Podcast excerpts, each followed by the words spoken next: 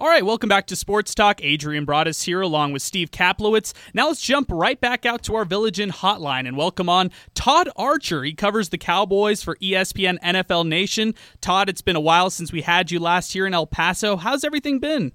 I'm doing all right. How are you guys doing? I think the last time we talked, we were probably talking minors basketball, maybe. I think so, too. That, that's great. So I'm glad to get you back on the program today, Todd. I know the big story from the Cowboys training camp was the fact that players, coaching staff as well, they, they were addressing measures that they could take to help create social justice change during meetings after practice today. What was the overall response in the locker room like?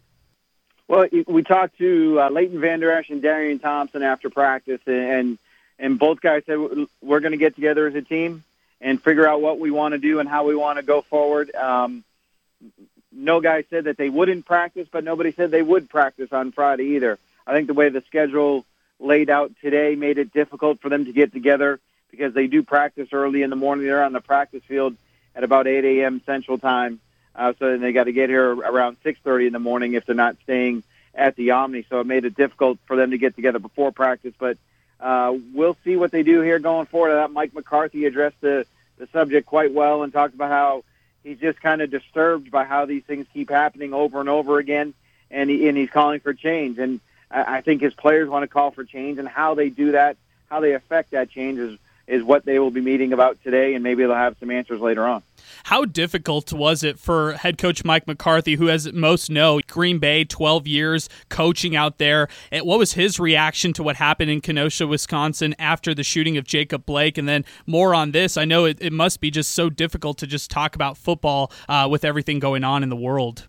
Yeah, and that's how he opened his press conference with us, honestly. He, he didn't even let us ask questions. He just kind of made a statement about everything you just said, that how it's it's it seems a little trite to be talking about football, considering the the social injustice and the, and the systemic racism and, and the hurricanes that are uh, impacting the Gulf and, and all the things that are going on. And, you know, for him, uh, Kenosha is, uh, I want to say, about two and a half hours away from Green Bay, but he knows so many people in that state from having been there for so long. His family is still uh, up there, and, you know, he's reached out to a lot of people to see how they're doing, to see if there's anything that, that he can do. And um, here's a guy who grew up with his dad was a fireman in public safety, and, and has always been taught that, you know, they're there to help people. And I think this has troubled him uh, more so, you know, not, not just the most recent incident, but going back to the George Floyd deal uh, in Minneapolis. A lot of the Cowboys players who had, had not really met Mike McCarthy individually yet, we're talking just how great he was to them to bring open discussions and dialogue during that time to help everybody uh, deal with what they were dealing with then. Todd, what were some of your biggest takeaways so far from training camp that you've been seeing on the field with the Cowboys? Yeah, I'm going to go the, the easy one, right, is always go with the first-round pick, especially since they didn't have one last year. But CeeDee Lamb looks like the, the, the right guy to be wearing number eighty-eight. When you factor in this franchise and the history of that number with Drew Pearson, Michael Irvin, and Des Bryant, he, he's fit in seamlessly here early on in his first training camp and has really looked the part. And, you know, when you hear that Amari Cooper come out and say, hey, the expectation is three wide receivers, you know, you kind of roll your eyes a little bit. But then you see it, and you're like, yeah, okay, he can get one thousand. Gallup can get one thousand, and C can get one thousand. Okay. Uh, but but CeeDee Lamb has looked really, really well here in training camp. And then the, the defense, I think, is just in, in general, right? It looks so different in terms of their scheme and their, their disguises, and their personnel has changed a little bit, that it's not going to be the same tired, we're playing single high, we're playing cover three, we're just going to try to affect the quarterback with our front four. There, there's a lot more movement and things going on with that defense that has frankly given the Cowboys offense some trouble. Now they haven't had their tackles and La'el Collins and Tyron Smith for a good portion of camp. But I think the defense is off to a productive and positive start as well. Well, let's stick with the defense a little bit more. I just want to talk and hammer about those new additions in Everson Griffin and Alden Smith. And it seems like they've been making headlines throughout training camp as far as their production and what they've done so far with the Cowboys. Yeah, Alden Smith from the first day, a little bit like CeeDee Lamb. He, he makes a play where he almost uh, intercepts the, a, a screen pass that's floated over his head that kind of made you do a little bit of a double take to say, wow, how do you do that? For a guy who's not played football since twenty fifteen. He's kind of settled in, and, and you're almost like, okay, I know what this guy's going to be. And that might not be the right way to think of it because it's been such a long absence for him. But he, he really looks the part, looks like he's ready, um, and, and can really help this defense. And the same with Everson Griffin. It's like he's been here a while, and the dude's only been here two weeks. Uh, he's fitting right in with the guys. He's helping the younger players, and you're seeing the ability as well. There, there was a play where they tried a little slip draw to, to Ezekiel Elliott, and, and Griffin took a couple steps up, noticed, recognized it, came back underneath, made the tackle, and just his ability to read and recognize things quickly helps in the run game and in the pass game. I think you, you add him to DeMarcus Lawrence, Alden Smith, Tyrone Crawford. Uh, they have options up front that can give, along with these looks that new coordinator Mike Nolan's going to have, that can give the offenses more fits. And back to CeeDee Lamb. He has the size, as we know, from Oklahoma. He has the hands, but what he's been showing on film so far from the Cowboys training camp for his route running ability, gosh, you just think CeeDee Lamb is going to be a monster in this league. Yeah, you do. And you want to kind of temper it, right? Because he is a rookie. And, you know, I think last year's leading rookie receiver, maybe have been Terry McLaurin up in Washington, had, well, let's just say fewer than sixty catches, I think. But a really productive rookie season. Uh, there, there's a lot of things that these guys have to learn. I think the best part for CeeDee Lamb is he doesn't need to be a stud right away. He can learn from Amari Cooper, learn from Michael Gallup. The, the presence of those two guys will take some of the burden off him in terms of uh, production and in terms of what defenses can do to him. So, uh, you know, he's, as I said, he's looking the part, and he's looking like a guy that can be ultra Uh, productive as a rookie. Well, you talk about ultra productive as a rookie. How about Trayvon Diggs from Alabama, the cornerback? It seems like he's been making a lot of headlines when it comes to training camp and, you know, jo- joining that Dallas Cowboys secondary. Yeah, especially the last couple of days. It's funny, you know, you, you hate to see players go down and get injured, but sometimes that's how you get your opportunity. And Chido Awuzie suffered a knee injury while he was making a tremendous interception the other day, and has kind of been limited since then. And Diggs has gone in there and had his last couple of days are probably his best couple of days. An interception on Thursday, a, a, a leaping, plucking kind of catch of a Dak Prescott overthrow, a pass breakup on a throw to Gallup. You, you know, you, you hear about ball skills in college, and sometimes they don't translate.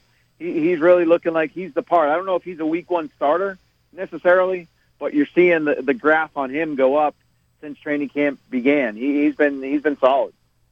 We talked a little bit about the wide receiving core. Let's go to the tight ends real quick. Blake Jarwin, Dalton Schultz, Blake Bell. What do you make of this group? It's going to be – we're so used to Jason Witten, even if Witten wasn't around in twenty eighteen.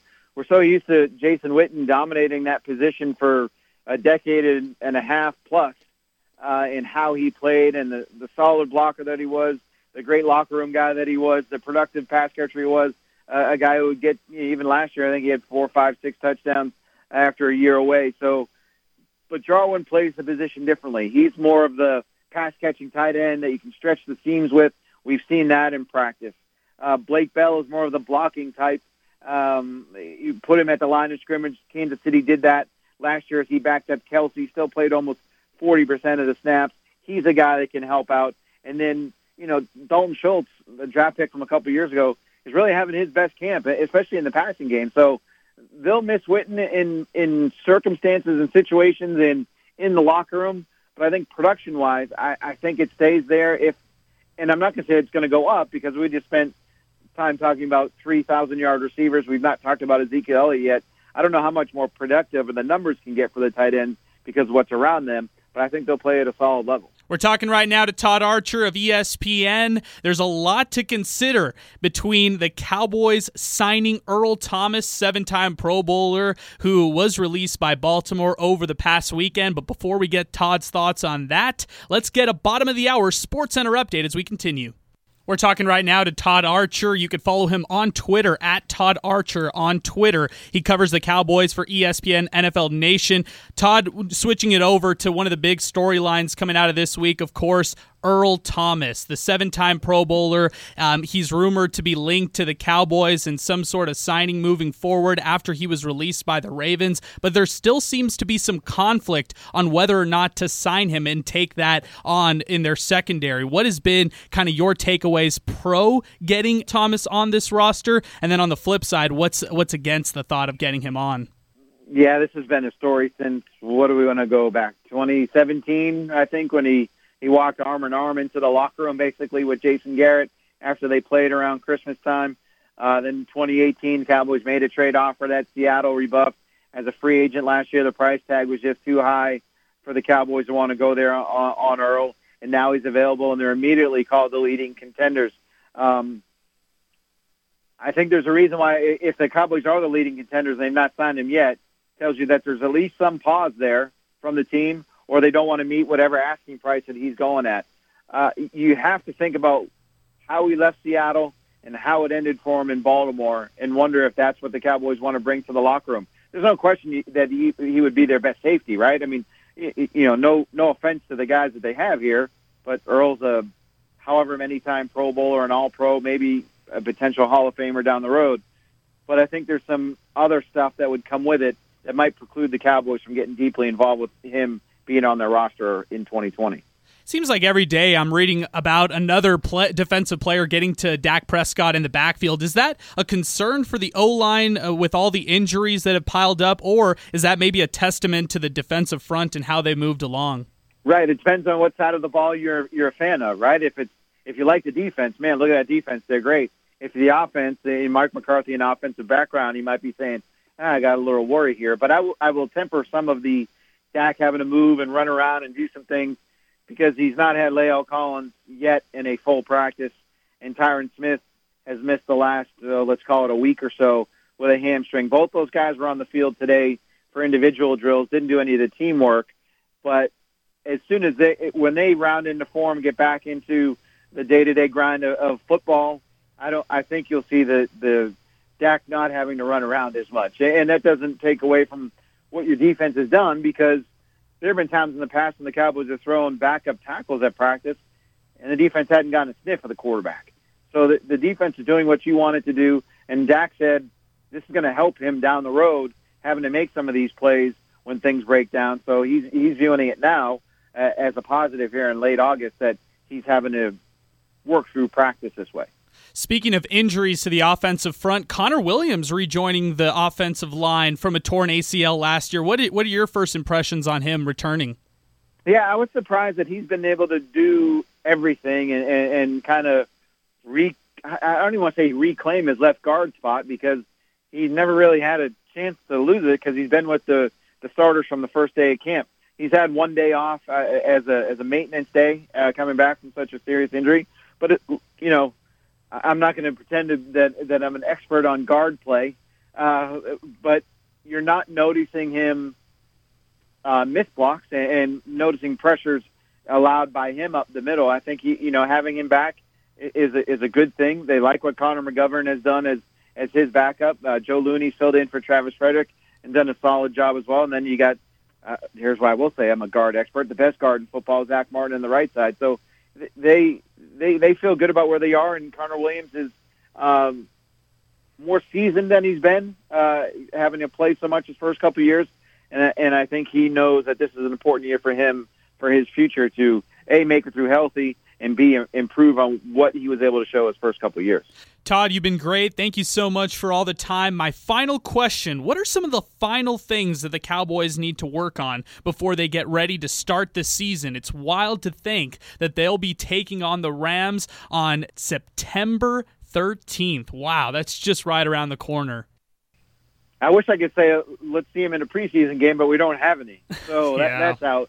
But you just want to see, I'd like to see da- uh, Zeke in the running game be more productive. And, and, and it's not that they've been unproductive, but we've just not seen a lot of it. And maybe some of that is a product of the line and the guys not being in there. Uh, but uh, but I, I want to see more of the run game here in the last, however, what we got, a week or so of camp before they turn their full attention to the, to the Rams on September thirteenth. And then on the defense, m- more ability to take the ball away. They've done a good job of that here in camp. Uh, and that's going to be the key for this group. Yeah, you got to pressure the quarterback, but when you pressure the quarterback, you got to get poor throws, and when they make the poor throws, you got to pick it off. We're seeing more of that in camp than we've been, and you want to see more of that as they close out camp. Appreciate all the time, Todd. Thanks so much for getting on the program, and we'll look forward to getting you back on the show soon enough. Sounds great. Thanks. Appreciate it. He's Todd Archer and covers the Dallas Cowboys for E S P N N F L Nation. You can follow him on Twitter, at Todd Archer. We're going to take a timeout right now. When we come back, we'll get to more phone calls at eight eight zero, five seven six three. We'll also relay any Twitter questions that you may have for us at six hundred E S P N El Paso on Twitter. And also, send us a message on our free mobile app powered by United Bank. But first, let's get to A B C seven News and then Charlie one with traffic. twenty-one past the hour as we continue here on Sports Talk. The vote does not look good for those of you that would like to hear the new SportsCenter theme song. We asked you on our poll, which SportsCenter music do you prefer? fourteen of you have voted. All fourteen of you have chosen the old SportsCenter. So I don't even know if the new theme song is even going to make it to the bottom of the hour, the way this is going. Dust off the old classic, Adrian, because it's sure looking more and more like nobody wants to hear the new SportsCenter theme uh, as we get to the bottom of the hour. Yeah, matter of fact, right. I'll, you know what else is going to be amazing? Since E S P N Radio has completely overhauled their SportsCenter music, the only way you will hear the old music now would be our show. Nobody else will have it anymore because E S P N scrapped it. So you realize that if we play it during SportsCenter, it'll be the only time anybody will get to hear that song ever again, and people could be looking forward to our SportsCenters because of the music. Oh man, that's right. We're gonna we'll give everybody a, a little flavor, a throwback flavor when we get to SportsCenter each day. Then you can still vote six hundred E S P N El Paso on Twitter as we say hello to Jeff Erickson from Roto Wire dot com. Jeff, have you heard the new SportsCenter theme? You know, I was just wondering, is this kind of like a new Coke, classic Coke sort of situation? You introduce this other bogus song to get people to make sure they hang on for dear life for the old one? Well, the old one is the classic, but the new one was rolled out by E S P N Radio last Monday, and yeah, they I haven't ditched heard it, the old actually, one. No. You you haven't heard it, or you have? I have not. Uh, but all right, hang on, uh, hang on. Know, hey, we all know. Yeah, I mean, let's face it. If you've listened to radio for a long time, I mean, the the old tune is kind of a familiar thing, and people don't like change. Cue up the beginning of the old one so that uh, Jeff can hear it, Adrian. Oh, I'm sorry, the new one. The new one. My apology. That's the new one. And, and believe it or not, it's got elements of the old one. Um, it, does. That, it does. That far off. I, I, well, I like but, my new Coke Classic Coke comparison here. There's there's elements of the old, but it's it's new and it's and it's a little different there too. But uh, yeah, if, I don't know. Um, yeah, like I said, people don't like change, so I get it. That's right. That's right. That's exactly what it is. So anyway, so far fourteen people have voted, and they've all chosen the old SportsCenter music, so that's coming up soon enough. By the way, um, thank you. We're so excited. We received the RotoWire Fantasy Football twenty twenty preview with Patty Mahomes on the cover, and uh, you guys did it again. You figured out a way to pack a, a lot into a ninety-six page magazine. Yeah, which is actually a little smaller than in previous years, just uh reflection of the reality of twenty twenty, but uh, yeah, I think uh, I think we did a good job. I am biased, obviously, but I'm, I'm glad you guys got them. Glad you like them. Rating the rookies is a lot of fun. Um, I noticed uh, there were some very cool columns that you put together in this, uh, not, and not just that, you have the breakouts as well. Um, and this is something that you will slowly roll out on the website, won't you? You'll you'll take some of the features, and over the next few weeks as we get ready for the season, have a chance for people to check this out as well. Yeah, that's right. And one of the things we'd like to do is uh, – like the team previews. We did an update to the team previews that are in the mag, for instance. Uh, obviously, rankings are constantly updated on the website as, as news dictates, and we actually have news now to dictate that, so that helps. Uh, but uh, it, it's one of those things, yeah, absolutely. Uh, we're uh, very happy with it. It's been something we've been doing for a really long time, and I know not everybody gets a magazine these days. Some people just like to have something physical, tangible to hold on to. It's good for airplane reading or other reading, as the case may be. Absolutely. Now we'll go uh, through the mag uh, in a little bit and take some questions for people on Twitter at six hundred E S P N. You can also call in off the air at eight eight zero, five seven six three. But before we do all that, let's talk about some baseball news. Uh, and, and there's some interesting real, some interesting news. Uh, you look at what uh, the Padres did in the ninth inning today. Uh, I'm sorry, the seventh inning of the of the first game of the doubleheader. Seven runs, all with two outs, Jeff, to uh, beat Seattle ten seven on a walk-off. Three-run home run from Will Myers. Jake Cronenworth is becoming one of the most added players in fantasy baseball. Manny Machado has hit three home runs so far today, and they're only in the second inning between the first game of the doubleheader and this. Um, who uh, you, you've got Fernando Tatis Junior hit one on the roof today of the uh, of the building. That's only been done once before. So the Padres are streaking, and they're in second place right now in the N L West. Yeah, they're so fun to watch. And remember how we used to say, okay, stream against the Padres, especially in Petco. You can't do that anymore. It's a different it's a different team. They're playing more day games, so that helps. It's been hot weather in Southern California, but there's just a different team that they take and rake a lot more, uh, and that, that's really worked out. And it's so funny. I was watching that game, but I was recording a podcast at the time, and so I was watching this. I kept looking up. Oh, it's seven five now. Oh, it's seven seven. Oh, it's ten seven. Well, at least they got a couple more innings. Oh, wait, it's over. That's right. It's only a seven-inning game.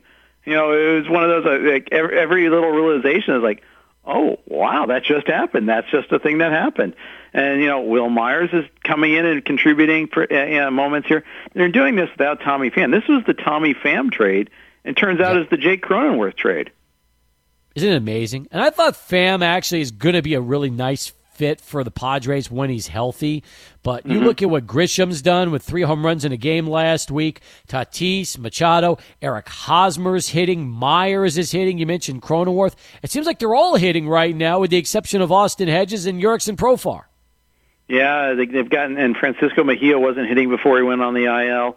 They haven't gotten anything from the catcher spot, and that's the thing that's pretty amazing. You know, I, like everybody else in baseball, they need more pitching, especially in their bullpen. You know, I, I don't know how many trades they're going to be able to make uh, before the trade deadline, but, you know, if, if anything that happens, it's going to be a reliever. You know, I think that that's going to be the most likely uh, result and the easiest thing to acquire. Now, of course, there's like eight other teams that are competing for those bullpen arms, but, you know, I, I think, you know, they're they're pretty much, I don't know if they're locked now for a playoff spot, but they're pretty darn close with this expanded playoffs. And, you know, it's now it's a question of, you know, how many times do we see these teams, these young, talented teams with loaded with prospects, compete before everybody expects them to compete? This is the latest example of that. Great point. Hey, meanwhile, uh, how excited were you about watching uh, Tristan McKenzie's debut with Cleveland last week? Yeah, pretty awesome stuff. You know, he did against the Tigers, which helps, but ten Ks.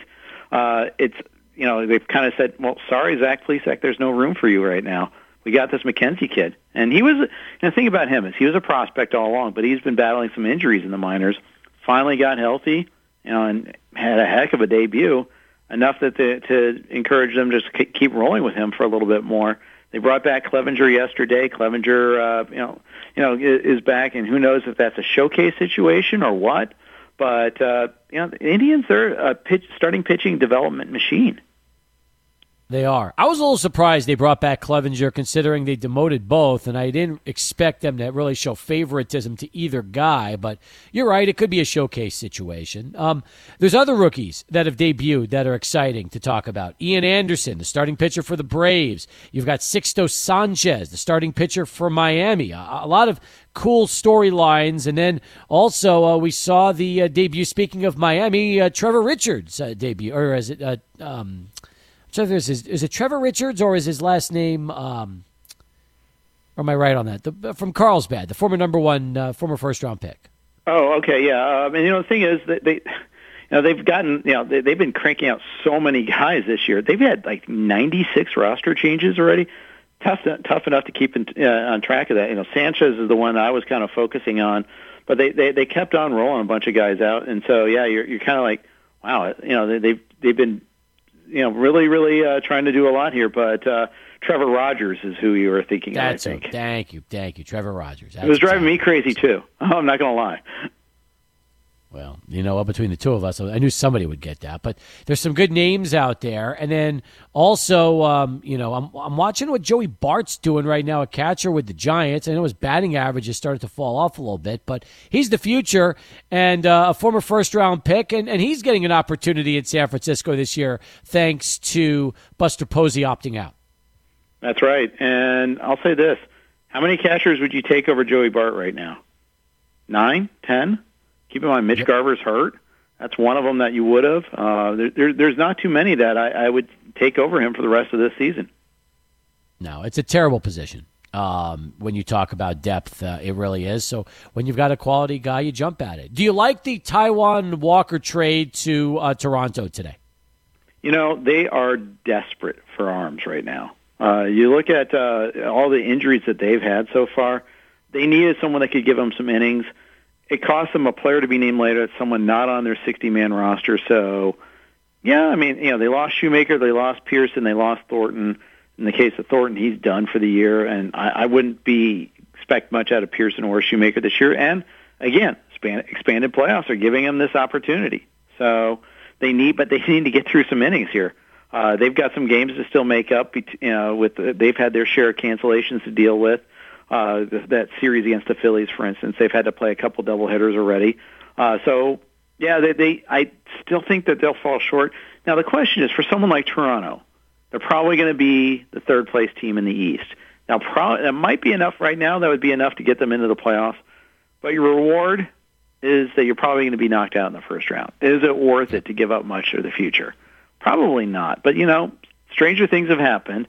I, I think if they had a you know a fully healthy Bo Bichette, it might be one thing, uh, but uh, I, maybe and then maybe they'll have them for the playoffs because their young lineup is fun to watch, but the pitching's just not there. We'll talk fantasy football next with Jeff Erickson from RotoWire right after SportsCenter at the bottom of the hour with Adrian, brought to you by McDonald's. Get a taste of irresistible hometown flavor with a green chili double cheeseburger made with authentic Hatch green chili for only two dollars at McDonald's. All right, Adrian, thank you very much. Jeff Erickson back with us, Roto Wire dot com, your premium source for fantasy sports. Uh, question from our pal Johnny Condren in Chaparral on the app. He wanted to know, um, if you had a choice in a P P R league, would you keep Deshaun Watson or Jimmy G? I would keep Deshaun Watson, and it really wouldn't be particularly close. And is it just because, from a fantasy standpoint, Jimmy G is not a top uh, five or even top ten uh, quarterback? Right. I mean, uh, yeah, he's probably drafted in the twenty to thirty range, to be honest. Uh, you know, keep in mind, the Niners are a running team first. They're running in defense first. They don't have a lot of volume. You add in the injury to Debo Samuel, the injury, you know, Brandon uh, Ayuk is dealing with a hammy right now. He'll probably be all right. He's looking all right, and uh, but there's no Jalen Hurd. They're trying to add wide receivers right now uh, just to ch- have enough healthy wide receivers. They don't throw the ball that often either. Jimmy G doesn't run. Deshaun Watson does. Um, there's a lot of reasons why. Yeah, it's it's not especially close. I think the reason Johnny probably thought twice about it is when you, you don't have DeAndre Hopkins and he loses his favorite target, you wonder what will happen to his fantasy value as a result. That's fair.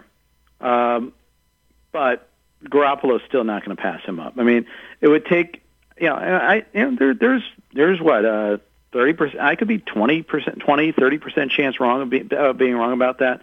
But if you look at any sort of like A D Ps out there, Garoppolo is like twenty to twenty-five in the quarterback rankings, and Watson's the sixth. If you, if you feel strongly enough that Jimmy G has got a higher upside than that, trade Watson. Get something for him. Make you know they're, they're not, it's not an equal choice right now, so you need to find a way to maximize that perception. Uh, don't I just know, keep yep. Garoppolo. All right. Again, you have a question, you can send it to us on Twitter, six hundred E S P N El Paso. Probably the easiest way, although you can message us on the app and chat just like Johnny did a moment ago. Um, and I apologize for, for um, not giving you a chance to finish a moment ago. Um, Clyde Edwards-Helaire is a very, very popular rookie uh, this year. But I'm wondering, CeeDee Lamb is doing everything in practice. How much is he starting to skyrocket up rookie draft charts right now? He is. He is, but it's still, you know, CeeDee Lamb rocketing up the depth charts still puts them around wide receiver twenty-five to twenty-eight, whereas Clyde Edwards-Helaire is going anywhere from four to ten overall. You know, it's, you know, again, it's a, you can get both, and you should. You could get both. You know, the thing about that draw uh, that hurts Lamb's value is two things.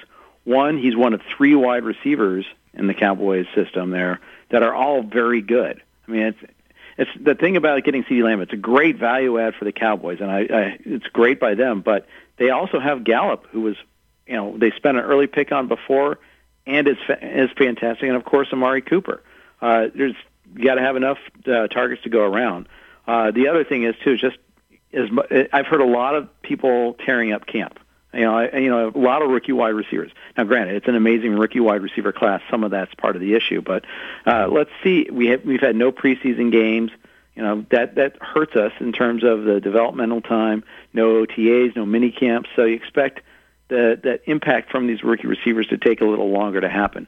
But you know, go get both. Get you can probably get Lamb in the seventh round of your draft and still get Edwards-Helaire. Would you exercise caution in general when it comes to drafting rookies in, in redraft leagues? Generally speaking, I would.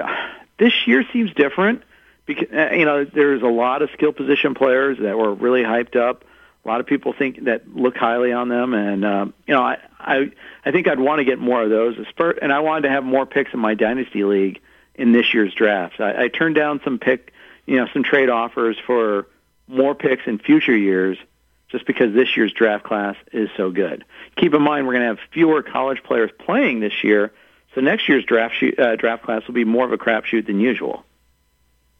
That's very true. Um, so, and, and, and, you know, I'm looking at the website right now, and I talked about this last week. I love the daily training camp notes because I think that that gives people probably the best Um, overview, and really the hardest part is probably just handling the injuries, right? I mean, you just, you know, today, Stephon Diggs, sore back, Joe Mixon, migraines, hamstring, George Kittle, Montgomery, four to six or two to four, he's out. I mean, ultimately, you probably know very little on, you know, guys that are going to suddenly move up or down the list, but you just want to be careful with injuries that could affect you heading into the season. Yeah, that's right. And uh, that it's harder than ever to get good information. We've talked about this a little bit before. Uh, reporters are being restricted in what they report, how they can report. They can't tweet during practice, so they have to like do afterwards. They can't talk about who's practicing and what groups. Uh, so it's a lot harder right now uh, to get good information, let alone the lack of usual milestones, the no Hall of Fame induction, you know, no, no uh, preseason games, the usual reminders we get, hey, we need to schedule my fantasy draft. They're not there. We're, everything seems like we're behind by a week or two. That's true. Um, if you're a if you draft Le'Veon Bell, should you be worried this year just because he is uh, tweeting things that are contradicting his head coach? Oh yeah, I mean you should have been worried already because of the experience last year, the lack of yards per carry, just the Adam Gase experience. You know, it, it, the, these offenses have really kind of struggled uh, the last couple. You know, either with Miami or and now with the Jets last year. Yeah, I, I, I absolutely uh, think you should be concerned about that. He's he's kind of on my no-fly list. I love him as a player, but it, it's a really bad situation. And what are the Jets doing, by the way, adding uh, Kalen Ballage uh, to a team that already has Le'Veon Bell, Frank Gore, and uh, LaMichael Perrine? Yeah, when he's about to be released, why not just try to sign him? I, exactly. I, I don't understand. I mean, it's a conditional seventh-round pick. The cost is very low, but honestly, that that was kind of bizarre to me uh, to see that. But you know what, coach? Sometimes you know a coach fixates on a certain player, and that seems like to be the case here. I agree with you. I know you saw the story about the Giants uh, looking at the possibility of sitting out a game in the regular season to, pro- uh, to protest social injustice. We saw it with basketball. It went to the uh, to Major League Baseball. Now tonight's N H L playoff games have been called off. Do you think that uh, by the time it hits the N F L and the season starts, we could see teams uh, that uh, would ultimately uh, sit out uh, as uh, a result of uh, protesting social injustice? I could see it happening, sure. Um, it's not my goal, not my, not my hope, but yeah, I could see that happening. I mean, we've already seen a lot of teams not practicing, so that it's not that far. Now, the thing is, we the season doesn't start until September tenth uh, and September thirteenth for most everybody else. So we have some, you know, have some time. We'll kind of maybe the passage of time will change things a little bit. Honestly, you know, I, I think it's going to require change in other venues to be able to, you know, have that sort of impact, you know, the change that's wanted by the players. So we'll see. I mean, it's entirely plausible that that still happens. Let's preview what you've got coming up uh, on the website right now for football as well as for baseball, Jeff. Sure. Uh, you alluded to it. The, the daily training camp notes are a good way to get you a quick overview every single day. Uh, but we got a lot of different ways to approach this. I mean, we you know the news cycle helps, but you, know, you got to still remember the fundamentals on all these players, and we're kind of constantly uh, reviewing that. Our up, our rankings are constantly updated. Our dollar values are constantly updated at projections. Uh, Jerry Donabedian has a pretty good article about all the, the players, and he's taken in his various best ball leagues, done tons of leagues, and you know sh- shared like, okay, who does he have the most of? Who does he have the least of? That are prominent players. Maybe it gives you a good approach on why on that. It's a really good article. Uh, so check that all out. Rotowire dot com slash free. Get your free ten-day trial. Fantastic stuff. Jeff, always appreciate the time. We'll look forward to having you back on the show next Wednesday. Sounds good. Thanks, Steve. Jeff Erickson, follow him on Twitter at Jeff underscore Erickson. You can tweet him directly, and he'll answer you uh, whenever you have questions regarding fantasy sports. We'll come back right after Adrian Ochoa. Stay with us. Still to come, Mark Lowry. Less than twenty minutes away. He'll join us live to begin Hour three. Sports Talk continues right here on six hundred C S P N El Paso. Welcome back. Final hour of Sports Talk as we keep things going with you till seven o'clock. six hundred E S P N El Paso. El Paso Locomotive F C will be home coming up Saturday. That's right. Two days, one hour, twenty-six minutes from now, hosting Real Monarchs, Salt Lake City. It's the first match with fans that we will see in twenty twenty. Hard to believe I'm saying that, but that's exactly what's happened. Welcome to welcome to COVID. And with us right now is head coach, technical director of uh, Locomotive F C. He's Mark Lowry. He joins us live on the phone lines right now. Welcome back, Mark. How are you? Steve, it's good to be back. How are you doing? Doing fine, thank you. You know, I remember earlier this season when your team took a knee, um, and that was prior to their first home match at Southwest University Park. Now you see what happened with the sports world yesterday uh, surrounding the shooting of uh, Jacob Blake and, and what's uh, what's happened uh, all over the uh, the sports world. Ha- has that been an, an issue that, again, uh, you've discussed uh, with your team uh, over the last uh, couple of days as they've kind of seen what's happening around the rest of, uh, of the professional sports world here in the U S? Yeah, I think it's something that we've been discussing for the last few months, to be honest, as a team. Um, we're very in touch, you know, with what's going on in the world, and, and we're all human beings first. So it's something that's been close to our hearts now, not not just, you know, yesterday or today, but, but right. for the past few months. So, you know, it, it, it's there. It's, it's, it's in your minds all the time. It's hard not to think about it. I think also you have a very diverse roster. And when you look at your makeup, you've got players from all over the world. So many different countries that are all blending together, and that is uh, th- that also really bears note, because I'm sure that since uh, so many of them are, are in contact with uh, you know their te- you know former teammates, not to mention people in their home country, uh, they're obviously it's on their mind just seeing the kind of uh, unrest uh, that we have here in the country. Yeah, and that, that's that's a great point. I mean, everyone's coming from different backgrounds and different cultures, which is. It's really a beautiful thing, because it brings different, you know, different perspectives and different different cultures to the table, and, and, and everybody everybody's had their own story, if you will, or their own struggles, whether it's growing up in Europe, you know, Central South America, Africa, which a couple of guys have. So, um, you know, everybody, we're very diverse, like you said, which also I think is is an amazing thing, because we learn we learn so much from each other because of that, you know.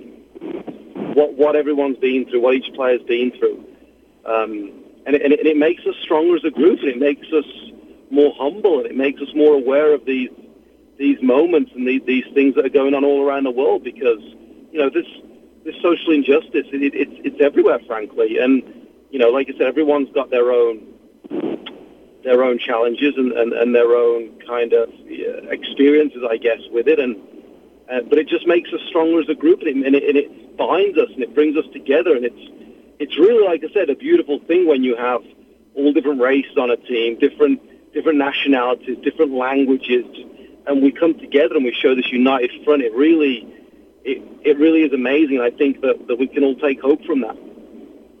Is there anything we should expect to see from uh, anybody on the club uh, come Saturday? Do you think uh, there'll be um, any kind of uh, you know a, a message maybe from any of the players that they want to deliver? Not that I know of, Steve. Um, like I said, this is not something that that, that we've suddenly realized is over the last day or so. This is something that we've been in communication about as a group, you know, whether it's on a one-to-one basis with individual conversations, you know, what people are going through, what their what their feelings are and sentiments are, and then also as a team, you know, on how we want to show united front at the moment. So I don't think there'll be anything new from the group this Saturday, not that I know of. I mean, we haven't spoke about anything like that, but like I said, it's something that we want to keep in our minds and, and, and, and be respectful of, and, and be united, and do what do whatever we need to do just, just to help, you know, just just to, to help the shift uh, and, and the change and, and the, the movement that's happening right now. We want to be want to be helpful with that. We want to show support to that. So as a group, we'll continue to be mindful. We'll continue to do what's right and and, and try and move things forward.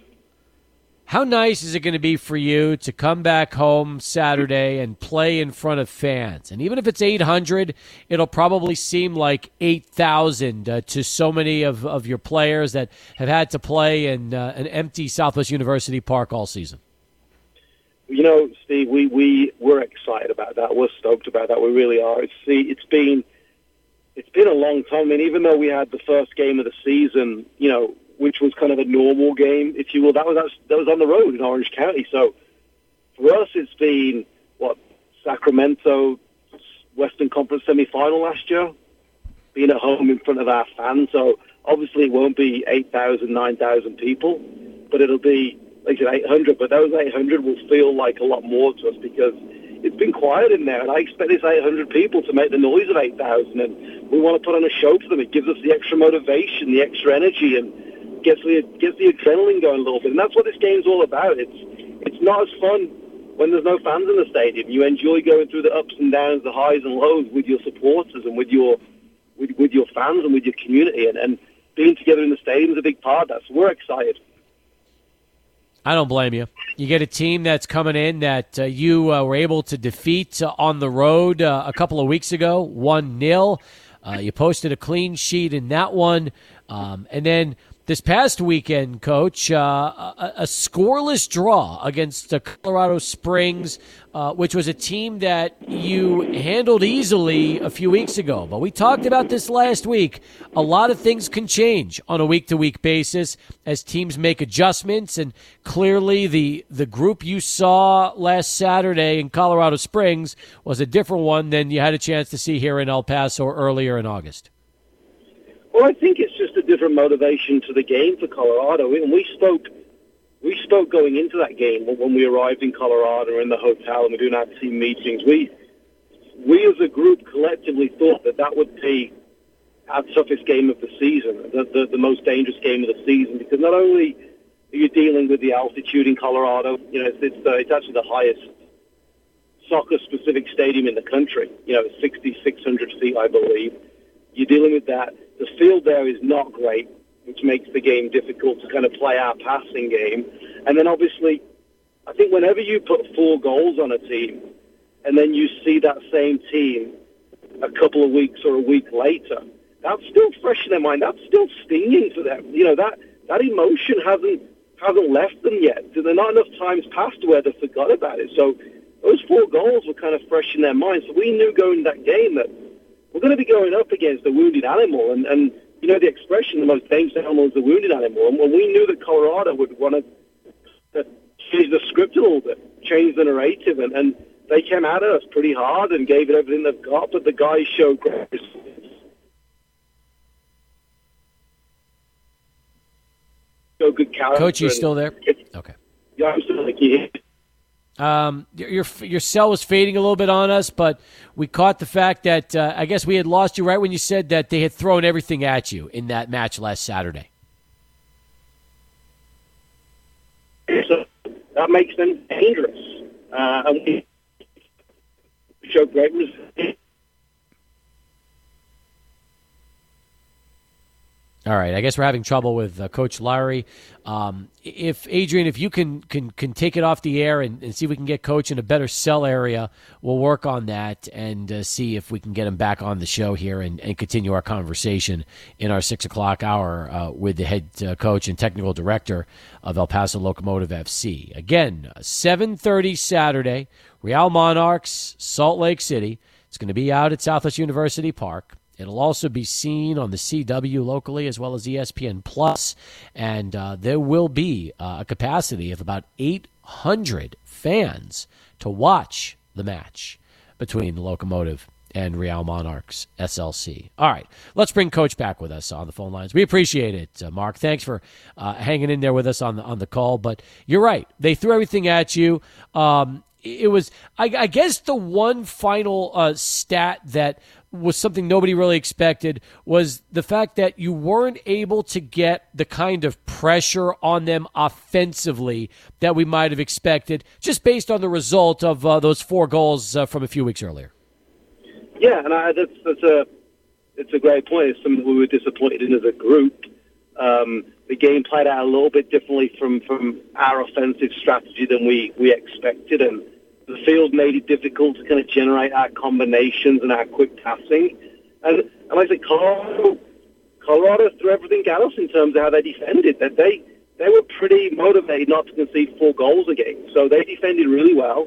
They blocked our shots. They they they their one v one defending was good. They got people behind the ball. They made it difficult for us to break them down. And, and like I said, on, on a tough field with the altitude, you know, the it kind of wears away at you a little bit. So yeah, unfortunately, we didn't generate the chances that we've been used to, but we we, we stoke it up to another learning experience. We chalk it up to a, a difficult game and a game where we got a clean sheet and a good defensive performance ourselves, and we're looking to kind of change that this weekend at home against Monarchs. We're looking for now to go generate those chances again and create those goal-scoring opportunities because being at home, we want to do that. How nice was it uh, having uh, Brent Kalman in the lineup and playing the full ninety for you? We needed him, Steve, to be honest. I mean, he's obviously a high-level player, and it was great to bring him in. But with a couple of injuries back there, with Chiro not being at one hundred percent, um, Drew still being out, Drew Becky still being out with his foot injury, we, we needed Brent to go in and, and put in a shift for us. And he a real commendable ninety minutes for his first game with the team. You know, I thought he, I thought he showed great promise, and we know he's got quality, and it was good to get him involved. You also had the opportunity to sub in uh, Leandro uh, Carijo uh, during second-half stoppage time to give him a little action. You told us last week that you were hoping to get one of your two uh, F C Juarez additions uh, in uh, by the uh, you know the Saturday match. Carijo had a chance to get uh, some time, and um, I'm assuming that as he gets uh, more comfortable, we'll be seeing more of him uh, in the lineup as well. Yeah, absolutely, and and. You know, Leandro is always one that you want involved because you always want a good forward on the bench who can can score off that set piece or that one chance you usually get towards the end of the game. And that was the idea, to bring him in for those last five minutes, hoping we might get a set piece, a free kick or a corner or one more cross into the box that Leandro's capable of scoring from. You know, look, he's nowhere near match fit right now. Um, like I said, tough, out, tough climate for him to go into to play any more than that. We need to build up his fitness levels each day and each week for him, for him to be able to kind of contribute more minutes during the game. And but he's definitely a guy you want on the bench or involved because he's capable of scoring from that one chance. And we were hoping maybe last five minutes get a corner or something and having him on the field, we'll be able to capitalize and kind of run away with the one zero victory, you know, kind of a bit of a snatch and grab away from home. So there was some there was some strategy, there was some tactical play involved there, but unfortunately, he didn't get that chance, but it was still nice to get him on the field and get him involved and get, kind of get his feet wet a little bit. Saeed Robinson started for you, played the first sixty-two minutes of the match before Omar came in for him. And uh, Robinson had a, an opportunity that uh, nearly was able to put uh, into the net. Yeah, he did. He he pressed that goalkeeper well, and, and he almost made something out of nothing. And, you know, unfortunately, he was probably just a half a second too slow to it. But, you know, Saeed, that's, Saeed played for Colorado last season. You know, I felt that with him being familiar with those conditions, you know, he had a year of it. Well, he had a couple of years in Colorado, so he'd be a little bit more acclimated to the altitude and those external factors than probably the rest of our team. And I felt having Omar on the bench away from home, coming on, um, like I said, there was strategy in that as well. We were looking, we were really looking to come away with a one zero victory. That was our plan for the game. Contain them defensively, keep the clean sheet, knowing that they would throw a little bit of, you know, kind of throw the kitchen sink at us because they needed to, keep the clean sheet. And then in the later stages, the last twenty, thirty minutes of the game, bringing Omar in fresh, having Leandro there as an option, we were we were, we were hoping to come away with a one zero victory. That was the plan, and we almost got it, you know. Obviously, we kept the clean sheet. We kept them to zero. We just weren't able to kind of snatch that final goal. Question on the app from Augustine. It's a two-part question, Coach. He wants to know first if you think that uh, Messi will leave. Messi will leave Barcelona, yes. Uh, I hope he ends up at Manchester City because I think Pep Guardiola was the best coach for him, but um, I think he'll leave. I'm, I'm not sure where he'll end up. Could you see Man City working out a deal with um, uh, New York in the M L S where after three years he goes and plays in M L S? Yeah, I can, and I, I love that idea. I love that kind of that projection, that outlook, because you know, I think even though by that time Messi will be thirty-six, thirty-seven, he, he won't be half the player he, he has been or is today. It's still, he's been known as the greatest player in the world for the last probably ten, fifteen years, maybe the best ever. Just to have him, just to have him kind of, you know, come into M L S, whether it's just for one season, even just a few games, you know, it, it'll definitely help the growth of the game in this country. And I, and I love the, the relationship that, that N Y C F C and Manchester City have and kind of uh, that that group throughout the world with different teams, different countries. It, it allows that player transfer between clubs to happen really easy. And I would love that to happen. I think it'll be a, an incredible thing for the game over here to have a player like Lionel Messi kind of finish his career off, just one final season in M L S. Second part of the question from Augustine. He was talking about your club. He he said uh, Locomotive F C has great build-up and they're pressing throughout, but why do you think, Coach, that uh, the team has not been able to finish uh, you know, in the win column uh, for, for part of the season this year? You know, it's not something that we're too worried about. You know, I mean, you look at the, the first couple of games of, of this kind of return to play. I mean, we've been training for a week, you know, leading up to those games. So we we use those games as, as as almost preseason games, get people time. We did. We obviously wanted to win, but you know, we knew that that it was probably better for us to, to, to rotate players for those first couple of games and, and go about it that way. So we're not too worried about the win column this, this season. I think we we've got enough points. We'll continue to pick up points and we'll get more wins as we go through. But it's just been a, a difficult year in terms of being able to. to get some momentum going. You know, we had a good first game of the season against Orange County, and then we stopped for two, three months. So for us, it's about the growth of the team, addition of new players, getting better as a group. We'll pick up wins and we'll pick up points as we go along, but those games that we haven't won, we're not really too worried about them. The performances were good. There was different, slightly different objectives in that game, you know, additional objectives, I should say, not different ones, but additional objectives in terms of getting guys some match fitness and, and, and working through a couple of players to have a look at some things. So I attribute those those drops in points earlier in the season to New Mexico, which really they're the only games we've dropped. I mean, obviously we lost away at Phoenix, but the performance that day was fantastic, and really nobody goes there and wins. Um, we're expecting too soon, though. The next time we go there, we're expecting to, to get a win. But the games against New Mexico that we dropped earlier in the season, it's not something we're too worried about. Um, it was about growth. It was about learning a few things and getting players some match fitness. Obviously, with it being, you know, the first two, three games of the return to play, it was always going to be difficult. What should we expect Saturday? Uh, a Real team coming in last in Group C. They've won just one time in their seven matches. They've three losses in a row. Uh, you handled them the first time on the road. What should we expect Saturday? It's a good question, Steve. It's a really good question because, you know, like I always find those teams that haven't won to be the most dangerous because, first of all, you know, law of averages say they're due a win sometime soon, right? So you've got that almost going against you, and then you know th- th- at some point they have to find a way to to win a game or to pick up points. And our hope is that it's not this weekend, obviously. But I I always feel more comfortable going to games against teams that are on form and are confident and, and are winning because I think we match up well there. These, these games are almost always difficult, so really we're not sure what to expect in terms of what their mentality or mindset's going to be. Um, obviously, they've only won one in seven, so.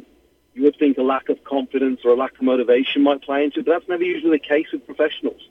You know, professionals tend to dig in a little bit more when they're kind of going through a bad a bad patch. So in terms of their mentality and their personality, I'm I'm not sure. We believe they'll set up in kind of a five three two with a back five like they have done. So tactically, we're a little bit more clearer on what they'll do. But in terms of their intensity and motivation and, and confidence, we're not quite sure what type of team we'll be up against. We know they have quality in there. We know we know they have players that can score goals and can hurt you.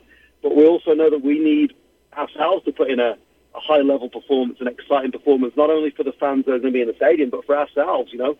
We have two games on the road, two difficult games on the road. We're back home now. We want to go and entertain again and score some goals like we did the last time we played at home. We'll look forward to it. Should be a lot of fun Saturday, especially with fans back. Can't wait. Coach, terrific as always. Appreciate the time and look forward to talking to you again next week. Appreciate it, Steve. Thanks very much. Mark Lowry, folks, head coach, technical director, El Paso Locomotive F C. Come back with more right after Charlie One. He's got a traffic update.